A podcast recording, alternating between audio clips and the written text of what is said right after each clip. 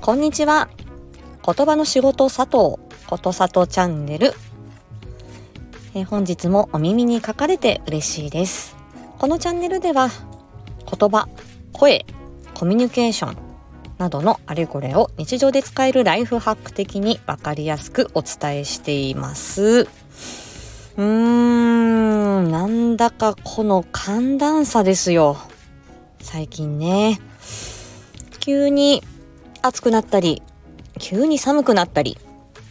あの、上着を着たり脱いだり、えー、本当にね、体温の調整が難しいです。で、非常にあの、私個人としても疲れやすい、体がだるい、肩こり、あと首の重み、あと片頭痛、そんなものもね、この、え、ー、と、4月の後半、5月、えー、まだまだこれね、梅雨時期にかけて寒暖差があの激しい時期というのが、うーん、これからね、続いていきます。なかなか、これ体がしんどい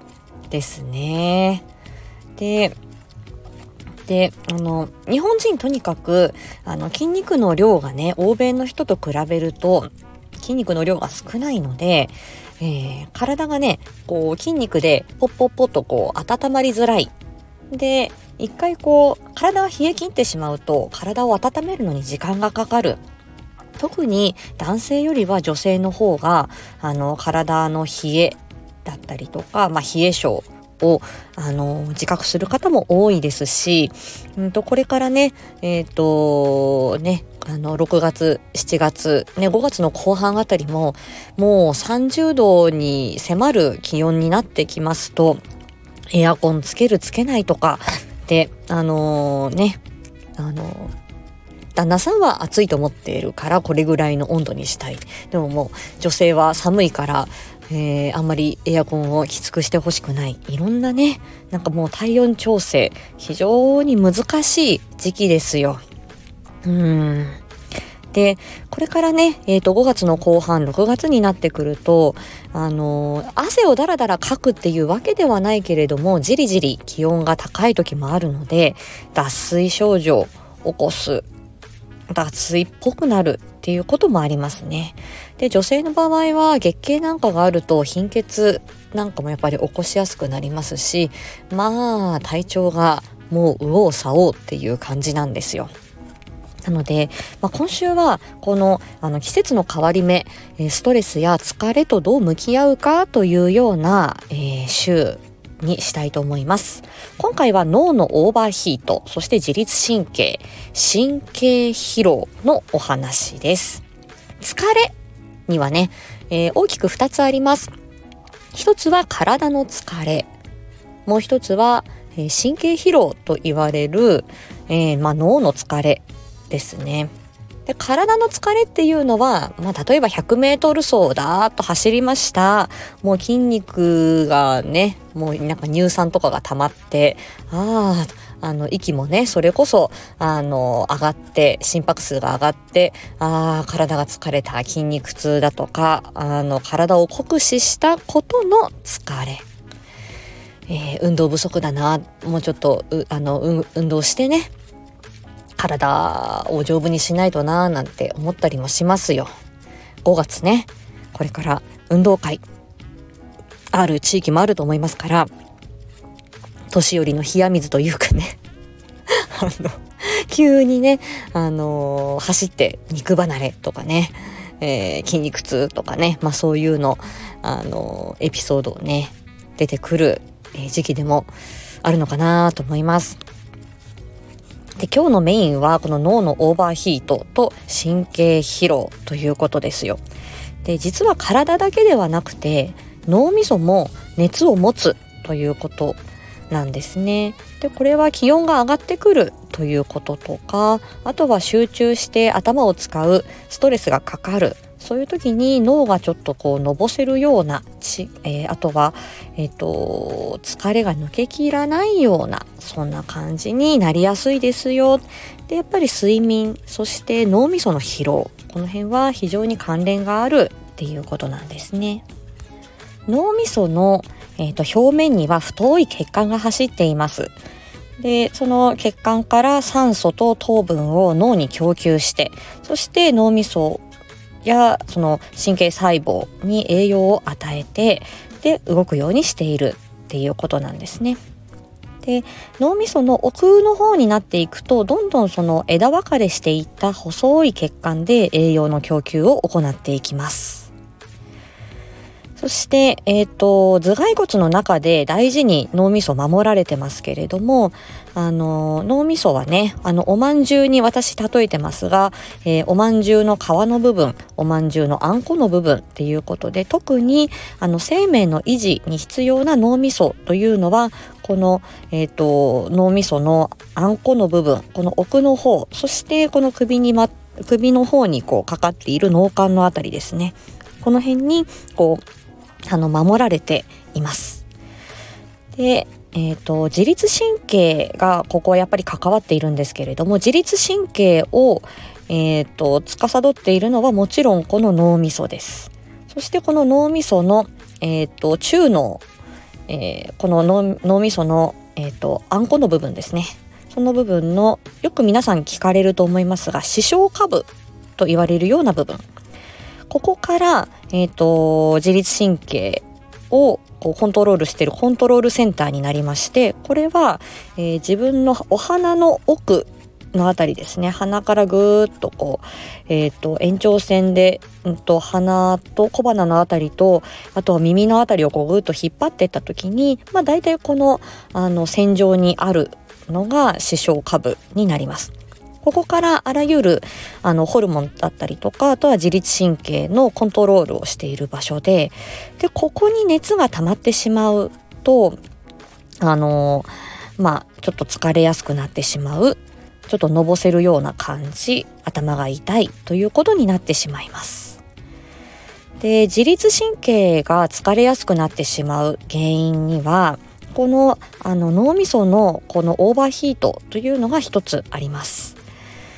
で、この体温を調整するこの寒暖差とかですね、暑いよっていう時に汗をかけとか、えっ、ー、と、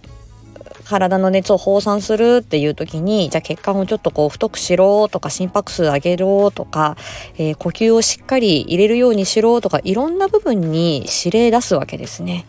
そうすると、うんと、コントロールセンターはちょっとオーバーヒート気味になってしまいます。そして最近言われてるのは、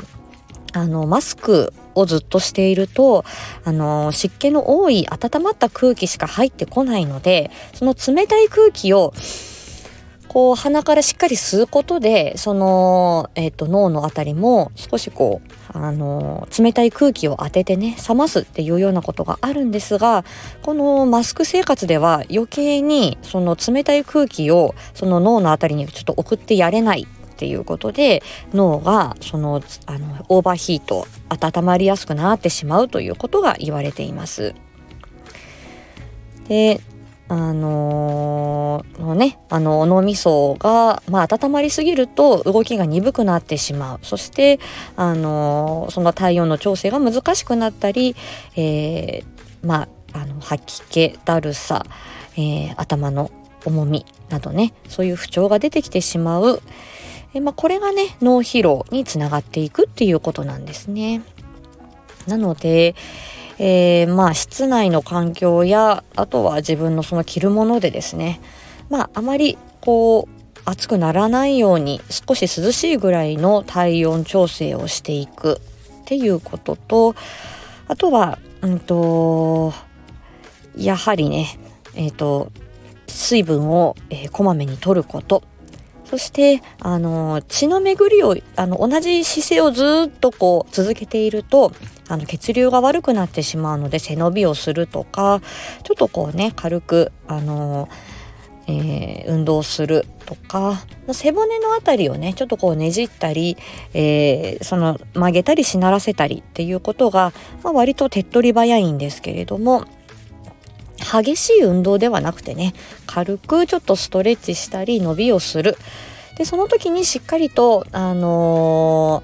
ー、鼻からねあの新鮮な空気を吸って、えー、吐いてっていう風に呼吸を整えるということも必要です。これは今あの私が今出しているノートの記事、えー、10月にね私があの自律神経と呼吸だったりとか、えーと、緊張心のね緊張ストレスとどう向き合うかというような配信の、えーと、書き起こし記事になってますけれども、まあ、そこと、まあ、だいぶリンクしてる内容ではあるんですけどね。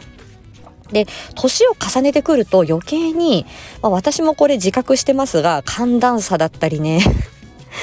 この寒暖差が応えてくるというかねこの自律神経にを調整する機能っていうのがだんだん年重ねると弱ってくるので、えー、自分の体任せではなくちゃんと自分がその体温の調整だったりとか水分だったり呼吸だったりっていうことであの何、て言うんでしょうね。あの外の刺激、えー、その切るものだったりとかね室温だったりで、え、うまく調整していかないと自律神経あの疲れやすい脳のオーバーヒートが起こりやすくなってしまうということなので、えー、まあこのね自律神経の調整全身のねえー、と健康やこの脳疲労に関してはとっても重要なんだよっていうことなんですね。うーんなかなか大変ですよ。そしてね、まあ、繰り返しになりますけど、この脳疲労を回復させるにはどうしたらいいか、まあ、よく言われている5箇条があります。一つは睡眠の質を上げよう。二つ目は、えー、食事ね、えー、バランスよく食べよう。三つ目、まあ、瞑想やマインドフルネスなどで、まあ、これあのー、えっ、と、デフォルトモードネットワーク、えっ、と、のんびり時間を大切にでお話ししたことですね。えー、あんまりね、こう頭に負担がかかりすぎないようなのんびり時間も時には取っていく。そして4番目に、えー、こまめに休みを取ろう。5番目、えー、ゆっくり呼吸をしたり背筋を伸ばす習慣づけ。ということで、まあ、結局はストレス溜めすぎないようにして、えー、なんか、ね、規則正しい生活をしましょうっていうことなんですよ。うん。ですよね。はい。なんで、まあ、よく食べ、よく寝て、えー、こまめにね、あの、水分をとって、程よく体を動かそうと。理想はわかるんですけどね。うーん、ここまでね、軽く10度、12度は、朝晩で、あの、気温も違いますし、えー、日によってね、27、8度になる時があったり、12、3度で終わる時があったり、本当にあの、1日ごとに季節が入れ替わるような、そんなこの気温の差なので、ほんと着るもの一つ、ストーブ入れるか入れまいか、えー、迷っちゃいますよ。で、私なんか外回りなんで、仕事がね。だから、えー、一旦ね、ちょっと体のこのね、ほてりとかのぼせが落ち着いたなと思っててまた車に戻るとまた車の中があっちいあっちいっていう感じで。で車のエアコンがねあのー、ちょっと効いてきたかなぐらいの感じで次のお宅にまた着くみたいなので。でまた汗かいてる化粧が取れる、うん、でまたうんとねあの目的地に行ってまた仕事してっていう感じなので。うーん、まあ夏も嫌ですけどね。うん、うまくこれは付き合っていかないといけません。で、あの、このね、脳疲労をどう回復させるかというような具体的な方法ね、えまた、えー、梅雨時期なんかもね、えー、折を見て、また、あの、配信させていただきたいと思います。今私もこれ勉強中なので、えー、詳しい、えー、対処法、そして、えー、どうしてそれがえー、効果があるのかな？あとは自分がそれをやってみて、えー、どうだったかなというような実証実験のようなものね、えー、いずれやってみたいかなというふうに思っております。ということで今日は脳疲労脳のオーバーヒート寒暖差疲れるよね。っていうただ、えー、ね、自分の体大事にしてこう。という、まあ、さとちゃんの半分愚痴。皆さんもお体大切にね。という話でした。自律神経ね、あの全身に張り巡らされていますので、えー、もっとね、私も勉強していきたいなというふうに思ってます。じゃ今回入門編でね、えー、過去の配信、あとはノートの方もね、皆さんぜひご覧ください。では今日はこの辺でまた次回お会いしましょうありがとうございました。